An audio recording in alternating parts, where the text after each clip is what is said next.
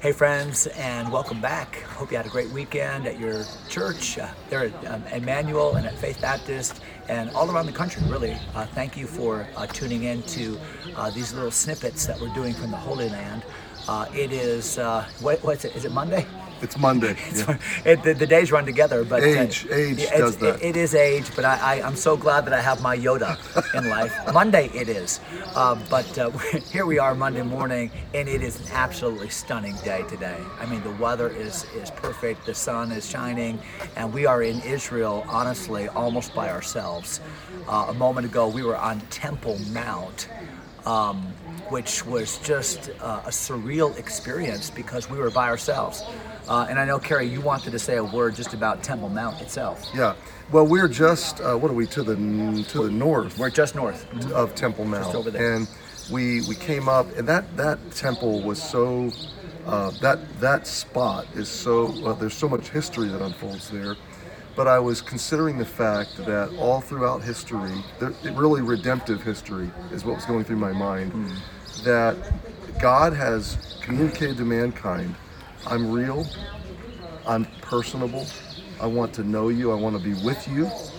I want to dwell among you. But we're separated because of your sin, because of guilt. I can tabernacle among you, but we have to be separated. And the way we relate is on the basis of mercy um, that will be expressed through sacrifice, through blood sacrifice Yeah. and we walked past the eastern gate, which is where Jesus entered, the triumphal entry. And that's also called the mercy gate, Yes.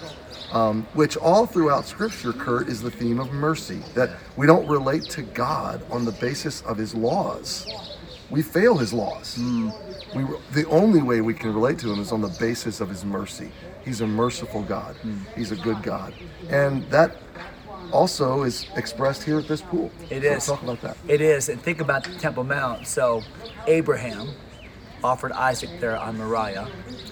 David so desperately wanted to build a temple for God right there. So you just see the Abrahamic covenant, which is which is our covenant. Yes. and then the, the Davidic covenant, uh, all, all of it, all of it fulfilled in Jesus, who is the temple. And by his spirit lives in us, and we're a temple. And so I said to the folks on Temple Mount, I said, you know, the temple's not here, but but it is because we're here. Yeah. And God dwells in us and among us. Uh, we're here at the site of the pools of Bethesda, and I- I'm sure that you, those of you that are that are over 40 remember the flannel graph story.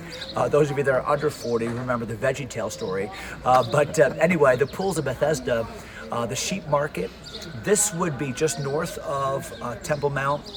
And uh, honestly, this is where the poor people would hang out, uh, the working class people. During the great feast times, you wouldn't come visit here.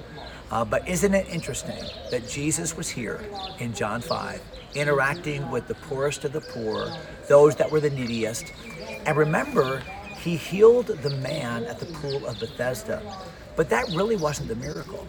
The miracle simply served to be a an attention getter for a conversation that Jesus was going to have with the man, uh, but then ultimately with the religious leaders. Remember, the purpose of the book of John is an evangelistic purpose that you might know that Jesus is the Christ, the Son of God, right? And and, then, and believe. It's not enough to know it here, but Right. to believe it.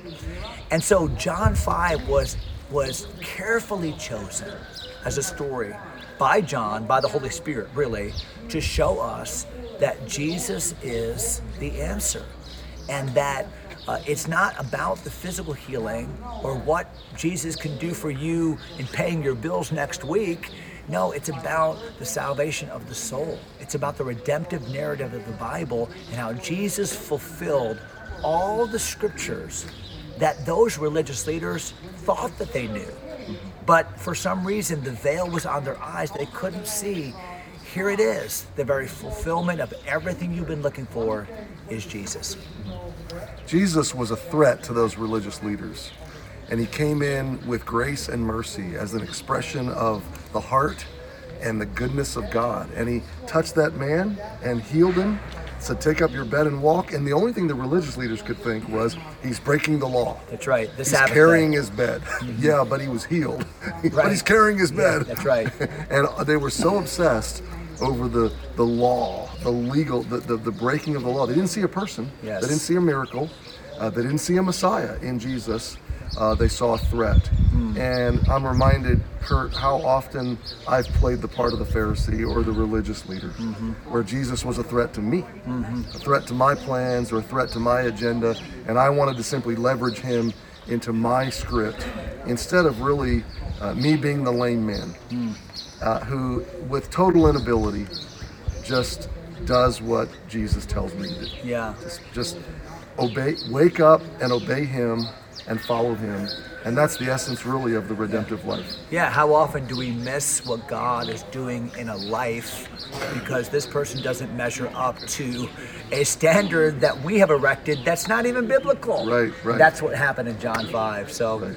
uh, just food for thought this morning. Obviously, we wish you were here. We wish you could uh, be a part of this, but uh, hope that you're getting at, le- at least a little bit of a taste of what's happening here in Israel. We cer- certainly miss you, and I know I speak for Carrie when I say that. And uh, look look forward to being with you at Faith Baptist on Sunday, and uh, everyone else. We'll start our new podcast next Monday. So uh, God bless you all today. Yeah, happy Monday. Thanks for joining us for today's episode of Enough Truth for Today with Everyday Truth and enough of Kurt and Carrie. Okay. God goodbye.